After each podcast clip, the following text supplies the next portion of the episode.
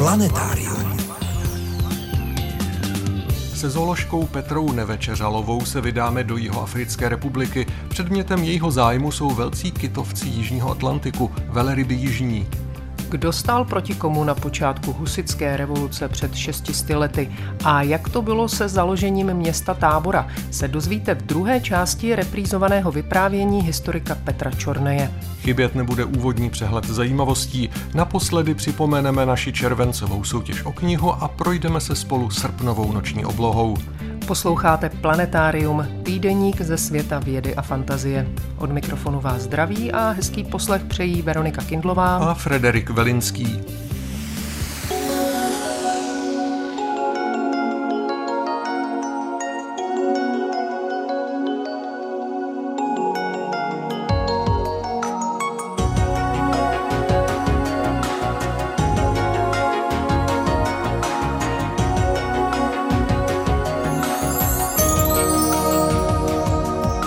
Začneme přehledem novinek a zajímavostí ze servisu Č T K.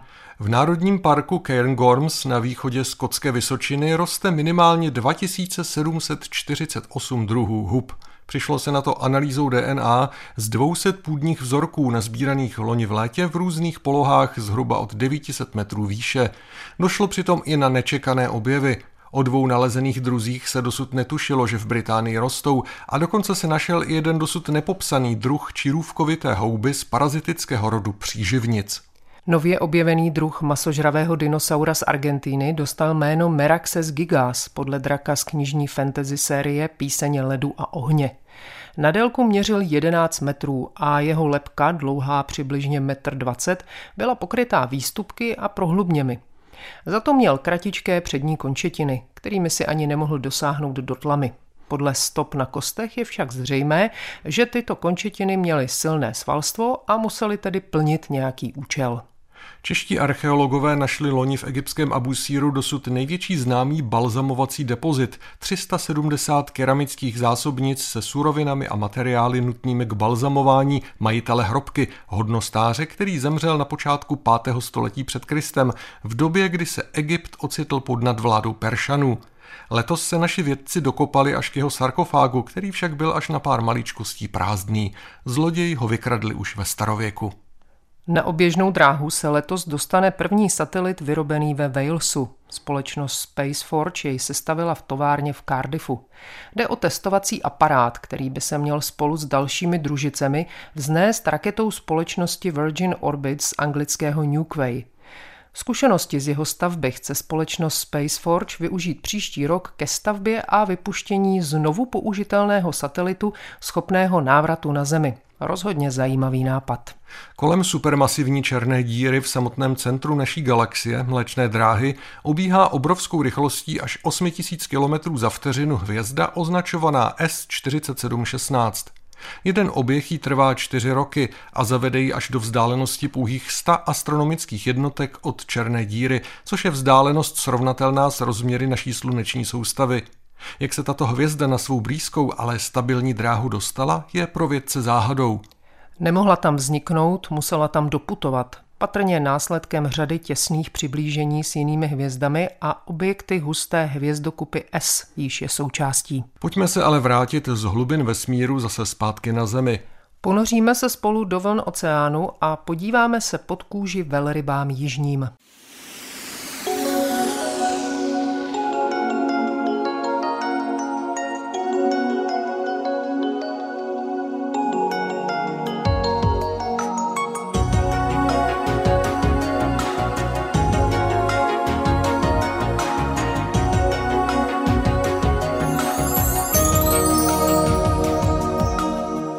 České přírodovědce, kteří se věnovali nebo dosud aktivně věnují zkoumání velryb, můžete spočítat na prstech jedné ruky. Není se ostatně čemu divit. Malá země uprostřed Evropy bez přístupu k moři jich asi nebude generovat desítky. Přesto takové odborníky máme. Představíme vám mladou dámu původem z Ústí nad Labem, která si právě na velrybách začala budovat svou vědeckou kariéru. Povíme si, jak k tomu došlo a představíme vám její výzkumné projekty. Vašimi průvodci planetáriem jsou stále Frederik Velinský a Veronika Kindlová.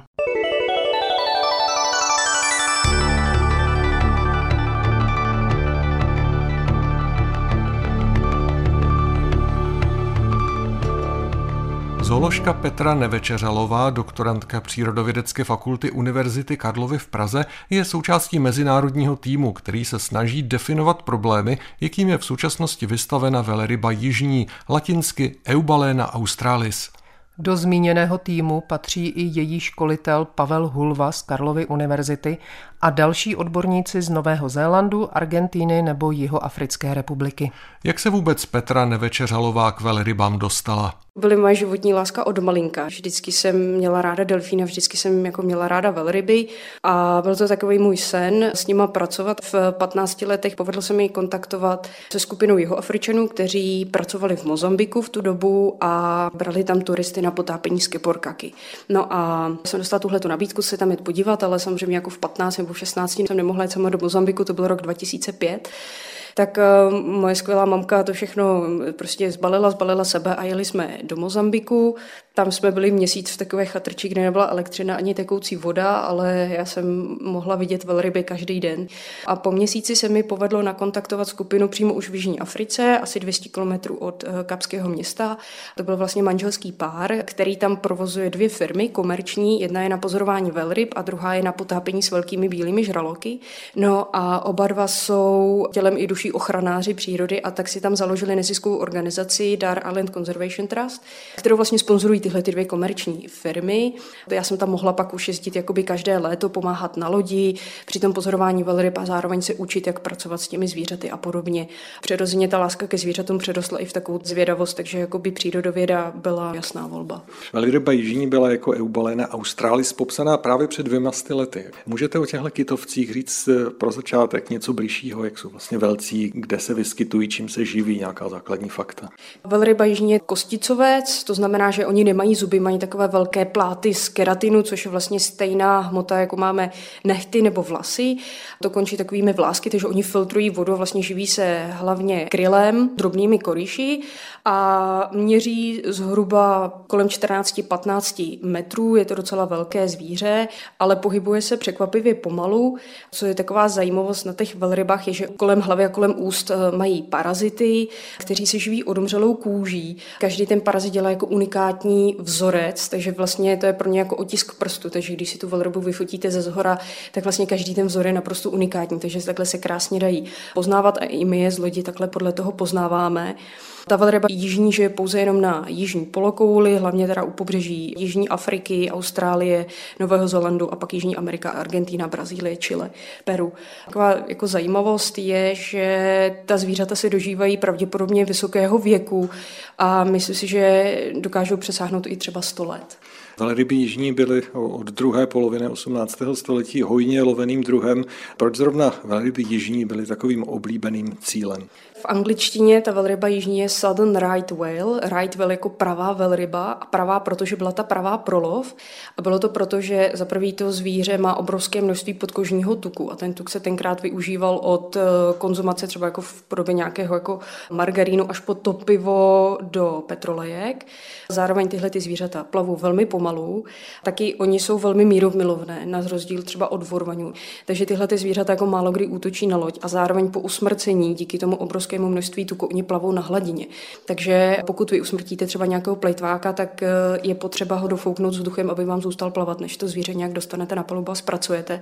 Kdežto tyhle ty velryby zůstaly plavat, což pro ty velrybáře samozřejmě bylo velmi jednoduché. Takže díky tomu to byla pravá velryba. Úplně stejně se chovají velryby severní, velryby japonské a velryby grónské, ale kdybyste dal vedle sebe velrybu severní, japonskou a jižní, tak vlastně nepoznáte absolutně rozdíl, tam jenom je rozdíl v tom, kde ty velryby žijí. No a velryba grónská, tam se pozná jenom to, že ona nemá ty parazity na hlavě, má trošičku jiné zbarvení, ale jinak vlastně je to taky velmi oblíbené zvíře pro lov, protože nejsou agresivní a právě plavou po tom usmrcení na té hladině. Dnes už se však velryby prakticky neloví, ty jižní ani žádné jiné. Jsou k dispozici nějaké odhady, jak se dvě stě let intenzivního velrybářství průmyslu na velrybách podepsalo? Ptal jsem si ještě zooložky Petry Nevečeřalové. Kolik velryb žilo v oceánech dříve a kolik jich tam žije dnes? Co se týká velryby jižní, tak ta je na tom relativně dobře. Odhad populace před tím, než se začaly komerčně lovit, je něco mezi sto až sto padesát tisíci. A dneska víme zhruba, že těch zvířat je něco mezi třináct až patnáct tisíci. Takže pořád je to jako zlomek toho, co bylo předtím. Třeba oproti tomu ta velryba severní, tam ty počty zhruba jsou jakoby stejné před tím lovem a dneska jich je poslední čtyři sta a ta populace nějak zvlášť neskvétá, nebo naopak jako loni tam byl nějaký pokles. Proti tomu keporka, asi taková nejvíc ikonická velryba, dlouhé bílé plouto, jaký ty zpěváci. Tam je odhad, že už jsou zpátky na těch počtech před tím velrybářstvím, ale to je opravdu jako vzácnost, většina těch druhů do dneška je klasifikovaná jako zranitelná nebo jako ohrožená. I když už se ty velryby skoro neloví, tak člověk má samozřejmě na mořské ekosystémy a na to životní prostředí velryb nějaký vliv, ať už jde o nějaké znečišťování, změnu klimatu, ke které to lidstvo přispívá, ohluk třeba. Co nejvíc zasahuje z toho všeho velrybu jižní? Oni jsou velmi citlivé na hluk, pak je samozřejmě pro ně ohrožení srážka s lodí.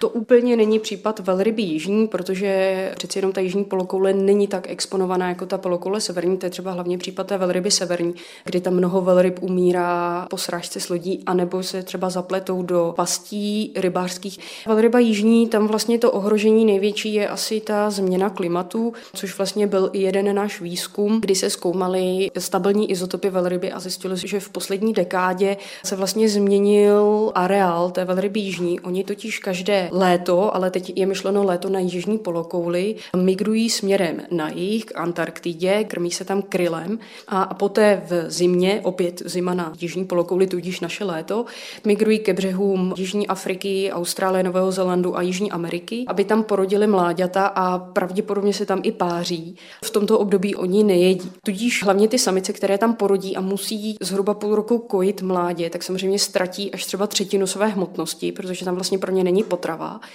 A potom musí zpátky migrovat k té Antarktidě, kde si musí dohnat ty tukové rezervy a připravit se případně na další těhotenství.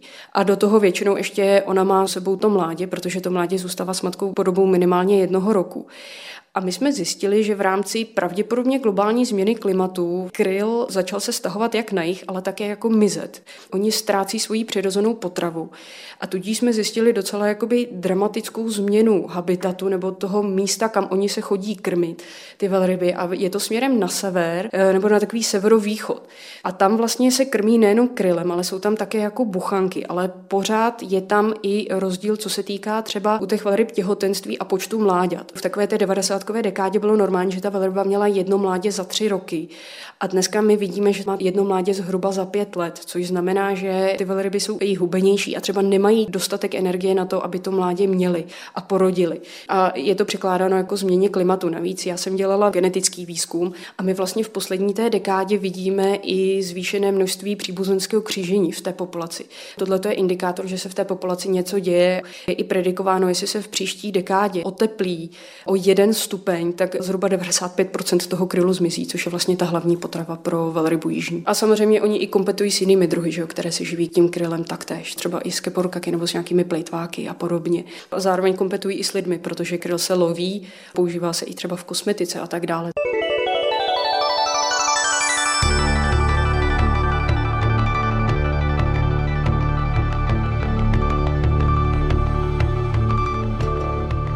Biomasa miliard malých býložravých kurýšů, tvořících takzvaný kryl, udržuje při životě velké oceánské obry, velryby, ale také tuleně, tučňáky, olihně a ryby. Bez krylu by se potravní řetězec chladných oceánských vod zhroutil.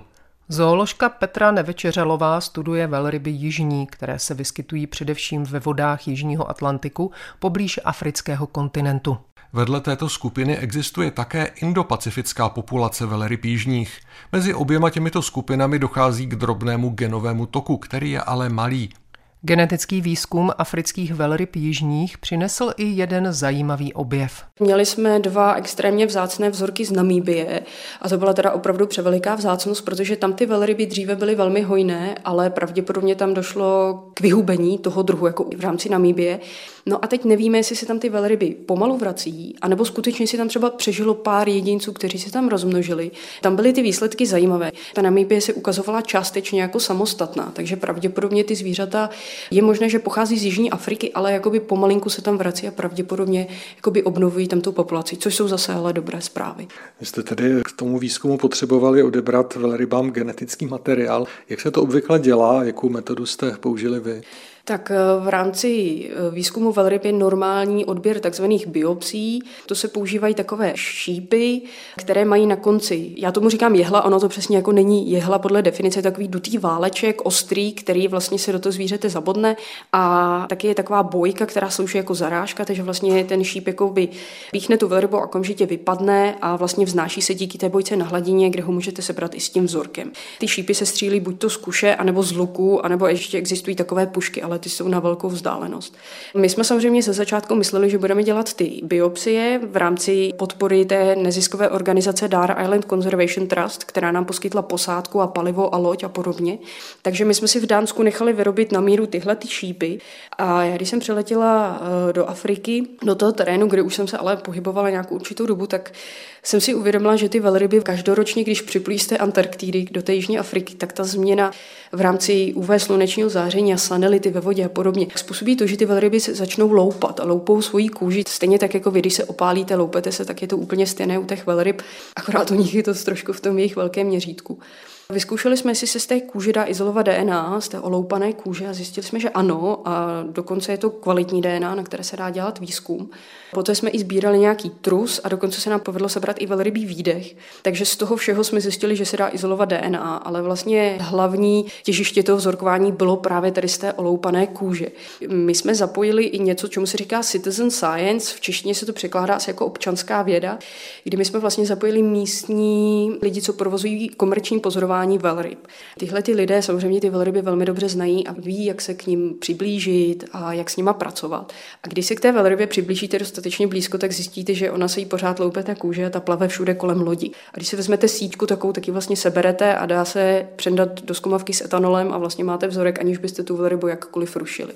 Takže já jsem se rozhodla to vzorkování postavit na tom neinvazivním způsobu, kdy jsem spolupracovala s jednou komerční firmou na pozorování velryb. Vzali jsme turisty, oni si zaplatili ten výlet, my jsme je vzali na loď na dvě hodinky, vypluli jsme na moře, my víme, kde ty zvířata jsou. Ty zvířata už nás znali, oni se v té zátoce třeba čtvrt roku pohybují.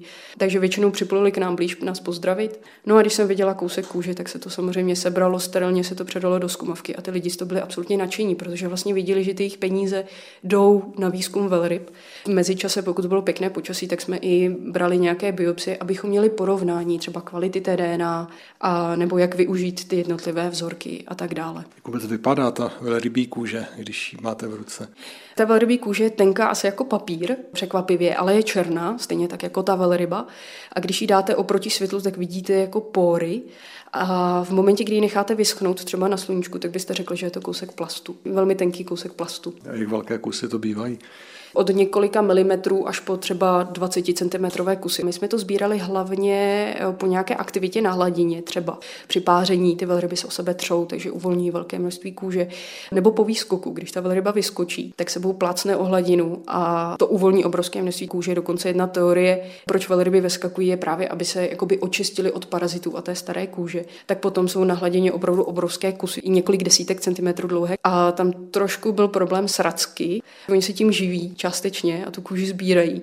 Někdy taky jsme viděli třeba velrybu skákat pár set metrů od nás, a než jsme tam dojeli, tak kůže nebyla, protože mi ji sežrali rackové. Nebo mi ji taky občas sežrali, když jsem ji sbírala do síťky, už jsem ji měla v síťce, tak prostě ty rackové se neskutečně drzí, oni přiletějí, seberou mi kůži ze síťky a nemám vzorek. Petra Nevečeřalová při svém výzkumu spolupracovala i s vědci na univerzitě v jihoafrické Pretorii. Vyzkoušela si také práci v laboratoři při botanické zahradě v Kapském městě.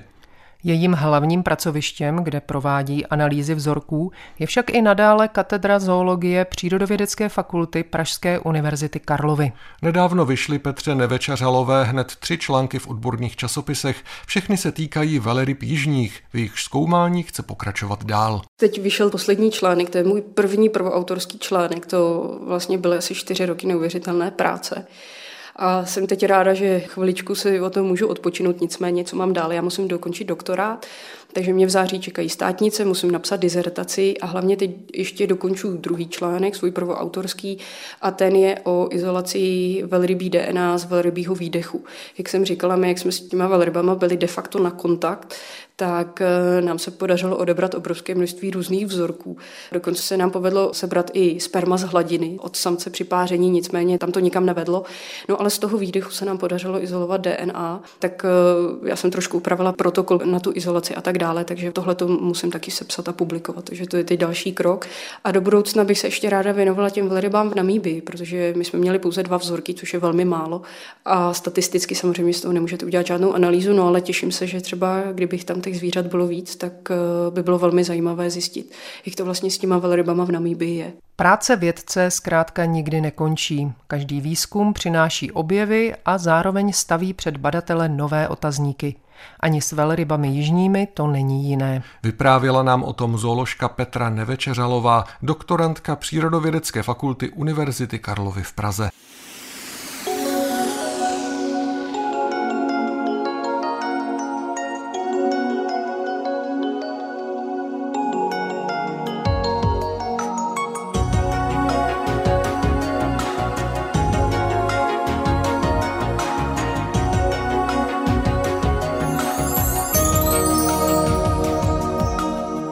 Posloucháte Planetárium, magazín ze světa vědy a fantazie. Kolega Miroslav Cimr vám teď prozradí, co zajímavého bude k vidění na srpnové noční obloze.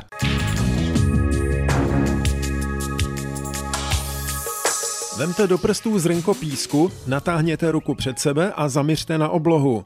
Toto zrnko je velikostí oblohy, kterou zachytil první snímek z unikátního kosmického dalekohledu Jamesa Webba, zakotveného půl druhého milionu kilometrů od Země. Obrázek byl zveřejněn dvanáctého července a vědce doslova omráčil. Zobrazuje takzvané Hubbleovo extrémně hluboké pole s velmi mladými galaxiemi krátce po velkém třesku, tedy po vzniku vesmíru, a to tak, jak je ještě nikdy lidské oko nevidělo. V porovnání se starší fotkou z Hubblova teleskopu je mnohem podrobnější i kvalitnější. Máme se tedy na co těšit, další úchvatné obrázky na sebe jistě nedají dlouho čekat. Pojďme ale pod klembu srpnové oblohy tak, jak ji večer či v noci uvidíme na vlastní oči. Podmínky budou příznivější než minulý měsíc, protože slunce už zapadá níž a bude o poznání větší tma. Tu bychom přivítali v případě pozorování nejpopulárnějšího meteorického roje, lidově zvaného slzy svatého Vavřince. Perzeidy pocházejí z prachového chvostu periodické komety Swift-Tuttle. Z původně desátého srpna, na kdy svátek svatého Vavřince připadá, se vlivem otáčení Země i pohybu tohoto roje posunulo jejich maximum už na třináctého srpna, konkrétně na třetí hodinu ranní středoevropského letního času. Napočítat bychom mohli až stovku velmi rychlých meteorů za hodinu. Bohužel podmínky pro pozorování moc příznivé nebudou. Svým svitem bude totiž přesvětlovat oblohu měsíc, který bude den po úplňku. Souhvězdí Perza, odkud meteory jakoby vyletují, naštěstí leží na opačné straně, než kudy prochází měsíc, tak nám přece jen něco z té podívané zůstane. Zcela určitě však uvidíme na srpnové obloze jasné hvězdy Altair v Orlu, Deneb v Labuti a Vega v Liře, které nám téměř nad hlavou rýsují dobře známý letní trojúhelník. Jejich jednotlivá souhvězdí jsou dobře rozpoznatelná. Vegu poznáme podle kosodélníku, Labuť s jakoby rozepjatými křídly, Orel podle typické trojice hvězd s nejjasnějším Altairem. Ve čtyřúhelníku hvězd, které tvoří souhvězdí Herkula, najdeme pěknou kulovou hvězdokupu M třináct.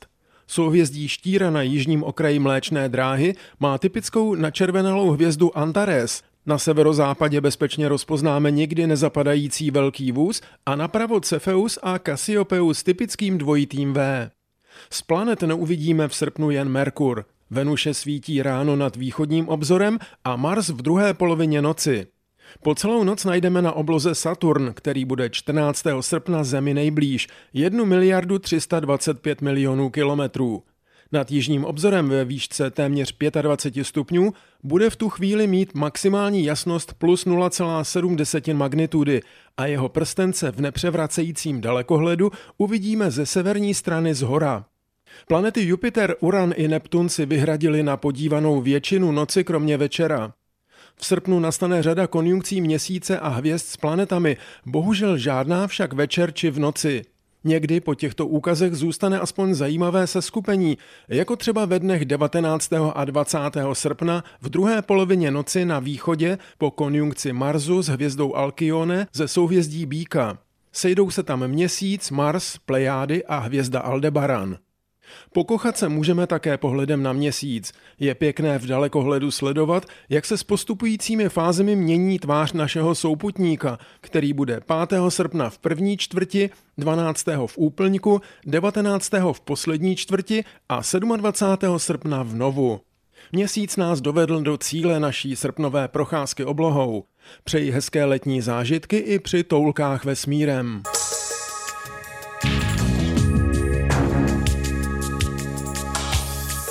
Texty pravidelných rubrik najdete v plném znění na našem webu. Rozhovory z pořadu se tam nacházejí také, především ve zvukové podobě a částečně i v textovém přepisu. Naše adresa je rozhlas.cz lomeno planetarium. Na webu najdete i naši soutěž. V červenci hrajeme o publikaci čtveřice autorů nazvanou jednoduše Jantarová stezka a věnovanou právě tomuto fenoménu. Trasám, po nichž se kdysi mezi Baltem a Středomořím přepravoval jantar a další komodity. Můžete ji získat, pokud správně zodpovíte naši soutěžní otázku. Jedna z větví jantarové stezky vedla nepochybně i kolem nejvýznamnějšího moravského keltského oppida. Napište nám, o jaké oppidum se jedná, kde přesně se jeho pozůstatky nacházejí a jak jsou asi staré. Své odpovědi posílejte na adresu planetarium zavináč rozhlas tečka cz. Máte na to čas už jen do dnešní půlnoci. Hodně štěstí. A nás teď čeká další reprízové setkání s husity a jejich znalcem Petrem Čornejem.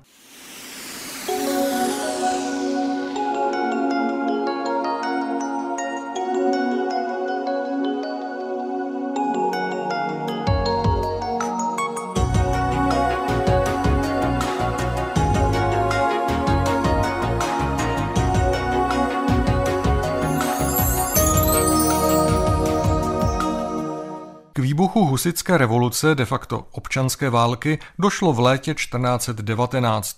Událostí, která vše uvedla do pohybu, byla defenestrace novoměstských končelů třicátého července toho roku. Proč byli konšelé a přítomní úředníci vyhozeni z oken radnice Nového Města pražského? A jak byl založen husitský tábor? To budou hlavní témata našeho druhého setkání s historikem profesorem Petrem Čornejem, ke kterému vás zveme právě teď. Planetáriem vás i nadále provázejí Veronika Kindlová a Frederik Velinský.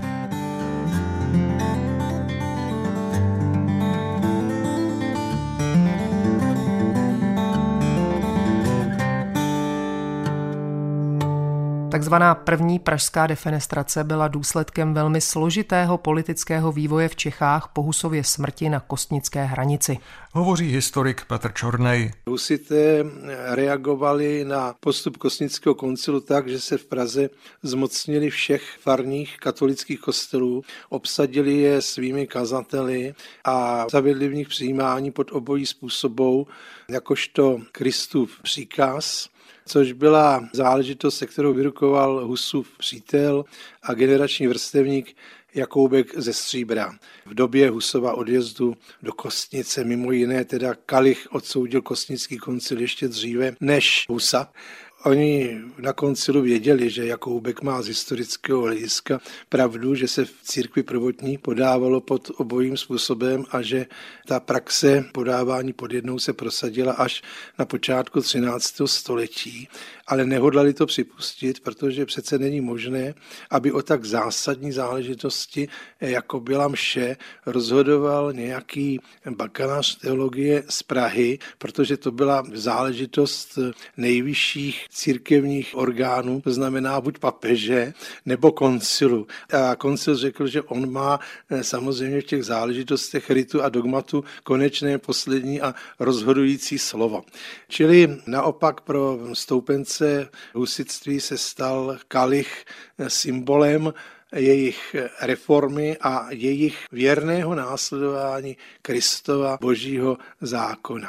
Všem samozřejmě, že to obsazení pražských farních kostelů husity a následně v tomto směru postupovala i česká šlechta, ta proreformně orientovaná část, se setkalo s velkou nelibostí jak koncilu, papeže, tak uherského krále a římského krále Zikmunda Lucemburského, který byl vlastně tím hlavním jako spiritus agens, který svolal Kostnický koncil a který měl velikou zásluhu o jeho zdárné ukončení, s tím, že se tedy husité musí podrobit církevní autoritě a tomuto mezinárodnímu tlaku, který byl obrovský. Ustoupil Václav čtvrtý., který v podstatě s reformním hnutím sympatizoval, i když si samozřejmě nedovolil přijímat z kalicha, protože to by ho v očích Evropy delegitimizovalo jako panovníka, tak na počátku roku čtrnáct set devatenáct přikázal,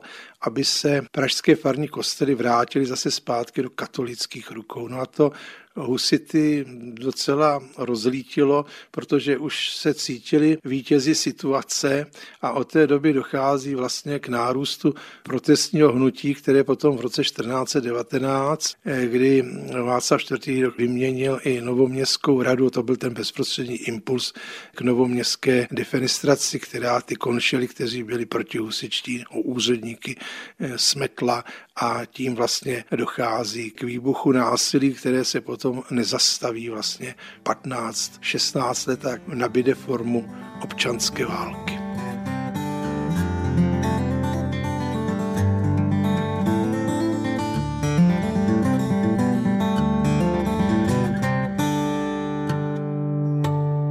Kdo v této válce stál proti komu?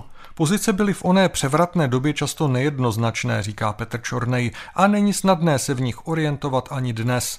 Jaký chaos teprve musel panovat před šesti staletími? Byla tady v tom roce čtrnáct set devatenáct reformní část vysoké české šlechty, vedená nejvyšším purkrabím Čeňkem z Wartemberka, který postupoval ve shodě s husovými intencemi, ale patřil taky k propagátorům přijímání podvojí způsobou. Jeho příkladu, protože to byl nejvyšší zemský úředník, následovali mnozí šlechtici, ale zdaleka ne všichni. Dá se říci, že třetina královských měst stála na husitské straně, třetina byla katolická, to byla vesměs města, která měla německou většinu nebo německou většinu alespoň v radě a v správních orgánech.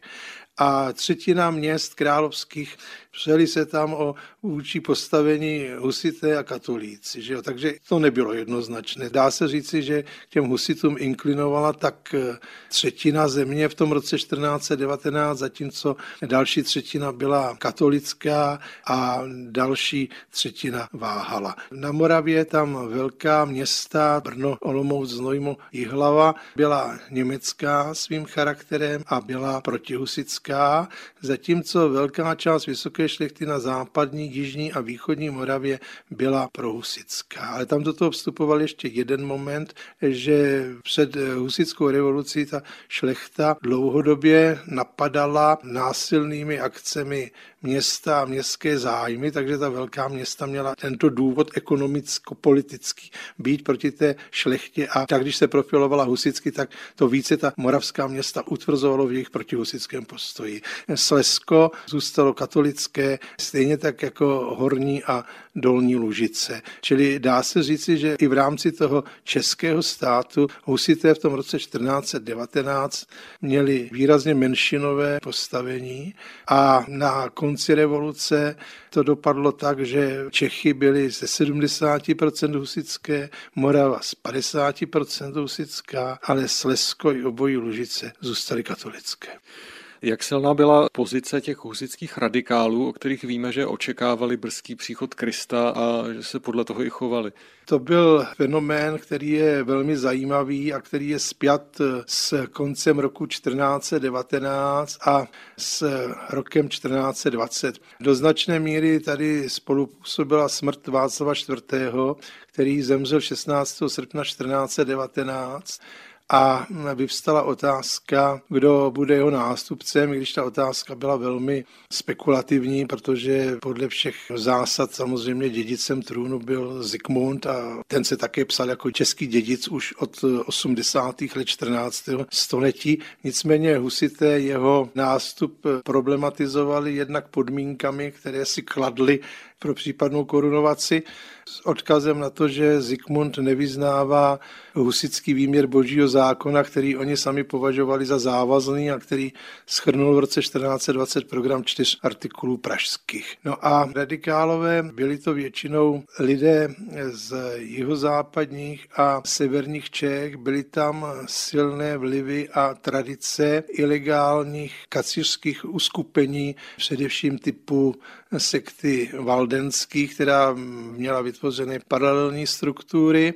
A do toho vstoupila samozřejmě ta nejistota, co bude, a tak se automaticky část lidí pod vlivem některých kazatelů přikláněla k těm představám, ať už to bylo u Izajáše nebo v Apokalypse o tom, že nastává buď konec věků, to znamená, že brzy nastane poslední soud a po něm vítězství těch spravedlivých, ale byl tam ten moment také chiliastický, že počítá s představou tisícileté Kristovy říše tady ještě na zemi před konáním posledního soudu, ale ono to tak není přesné, protože ten časový interval kolísá mezi čtyřiceti dny a jedním tisícem let. My nevíme, co kdo z těch lidí si myslel a jaké představy sdílel. Nicméně ta představa, že Kristus sestoupí na zem a jeho skuteční přívrženci mají do pomoci jeho království, právě mobilizoval stoupence těchto vizí, které i sami přední husičtí myslitelé jako Jakoubek ze Stříbra považovali za naprosto vyloučené, protože chápali ty záležitosti alegoricky a říkali, že přece nikdo neví, kdy Kristus přijde, protože přijde jenom jednou a ten den, kdy přijde, zná jenom on a nikdo jiný. E, nicméně v jižních a jihozápadních Čechách, zejména na tom Sezimoustecku, ale také v Plzni a také v severozápadních Čechách, v Žatci, Lounech, Slaném a v okolí tyhle ty vize měly vlastně takový strhující účinek a vedly jednak k organizování poutí na hory a potom od jara čtrnáct dvacet, no na Plzeňsku už od podzimu čtrnáct devatenáct i k těm vojenským vystoupením k představě, že právě tito krvaví andělé, jak se sami nazývali, urychlí cestu ke Kristovu království.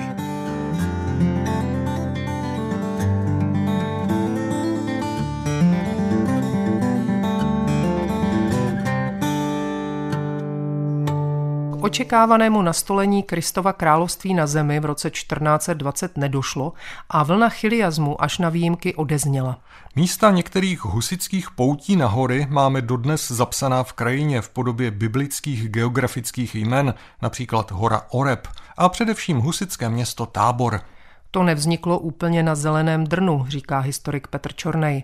Na jeho místě existovalo už ve třináctém století město Hradiště, které ale padlo za oběť válkám mezi Přemyslem Otakarem druhým a pány z Růže, tedy Vítkovci. Z toho města tam samozřejmě zůstala parcelace, nějaké základy domů, ale především hrad, který byl funkční i v tom roce čtrnáct devatenáct, čtrnáct dvacet a který držel pan Oldřich z Ústí, tvrdý katolík a nepřítel všeho husického. K tomu patřilo i podanské město Sezimovo Ústí, tři kilometry od toho původního Hradiště, které bylo naopak svou většinou prohusické, ale když v roce čtrnáct devatenáct venkovští husité vydali do Prahy, tak Oldřich z Ústí je odmítl potom vpustit zpátky a oni se rozptýlili v diaspoře v okolních vesnicích, v Kamenici nad Lipou a tak dále, ale usilovali o to zmocnit se toho Sezimova Ústí zpátky. Čekali na vhodný okamžik a mysleli si, že se opravdu naplní proroctví a že desátého a čtrnáctého února dojde ke Kristovu příchodu, ale ono jenom pršelo, byla teplá zima. Pochopili, že asi to tak snadné nebude, takže nakonec se zmocnili toho Sezimova Ústí nočním přepadem na popeleční středu čtrnáct dvacet po nejbujnějším večeru roku, kdy bylo naposledy možné jíst maso a pít alkohol před čtyřicetidenním půstem. Většina obyvatel byla společensky unavená a toho města se zmocnili, ale ukázalo se, že je to město vlastně nehajitelné, takže potom ve spolupráci s Prokopem z Ústí, nevlastním bratrem pana Oldřicha, ovládli Hradiště i hrad u něho stojící a tam tedy založili svůj tábor, nikoliv jako město, nýbrž jako obec řídící se božím zákonem. A vyslali žádost o to, aby je posílil Žižka, který tehdy jako husitský hejtman působil v Plzni a Žižka se jim skutečně vydal je posílit. Cestou svedl bitvu u Sudoměře, nicméně zhruba dvacátého sedmého března čtrnáct set dvacet dorazil na tábor. Velmi pravděpodobně z jeho iniciativy došlo ke spálení Sezimova Ústí, které museli opustit obyvatelé, aby nesloužilo jako základna katolíkům, protože to bylo v těsné blízkosti rodícího se tábora. Tábor připomínal vlastně staveniště. Měl sice hradby, které musely být zdokonalovány, fortifikace to byla prvořadá záležitost, aby se mohli bránit, měl sice hrad, ale samozřejmě ta zástavba vyrůstala na těch původních parcelách zaniklého města a vznikala narychlo. To znamená, že většina těch domů byly vlastně polozemnice, které byly zapuštěné do půdy a nad nimi byly dřevěné srubové stavby. Kamenných domů bylo v původním táboře velmi málo. Tábor budil takový dojem pevnosti, která má úžasné hradby, upevnění, nedobytný hrad, ale zároveň má takový agrárně řemeslnický charakter, pokud je o vnitřní město. A teprve na počátku šestnáctého století začaly vyrůstat v táboře skutečně kamenné domy, kryté i prejzovými střechami a vyrostl i táborský kamenný kostel a táborská stará radnice, která je z té doby, protože do té doby vlastně byla dřevěná stavení, možná na nějaké vzděné podezdívce, ale prostě asi by se nám na tom táboře moc nelíbilo a rozhodně to měl daleko do podoby historického centra, jak je známe dnes. Mimo jiné i ta cena domů v táboře byla relativně vysoká na to, jaké to byly chabé stavby do bitvy u Lipan, protože to ten tábor byl mocností, že jo, a centrem mocného husitského svazu. Když to po Lipanech ten zájem o tábor klesal a ceny nemovitostí jsou tak nizoučké a zejména v porovnání s Prahou, že v táboře vám stojí dům tři kopy grošů a ještě si ho lidé kupují na splátky, zatímco v Praze na Starém Městě stál velmi průměrný dům třicet kop grošů. O Janu Žižkovi tu padla zatím jen zmínka. Jeho osobnosti se historik Petr Čornej bude věnovat ve třetí části svého vyprávění. Zmíní se také o všeobecném chaosu, bídě, společenském a hospodářském úpadku, který přinesla husitská revoluce obyvatelům Čech a Moravy. Především pak rolníkům, kterých bylo tehdy v našich zemích nejvíce. Poslouchejte nás i za týden. Loučí se s vámi a krásný zbytek víkendu vám přejí Frederik Velinský a Veronika Kindlová. Naslyšenou. Planetárium. Planetárium, magazín ze světa vědy a fantazie, přináší každý týden rozhovory s odborníky či popularizátory vědy, nabízí aktuality, pravidelné rubriky a také soutěž o zajímavé publikace. V podobě zvukové či psané nás najdete i na internetu rozhlas tečka cé zet lomeno planetárium. Vydejte se s námi za poznáním.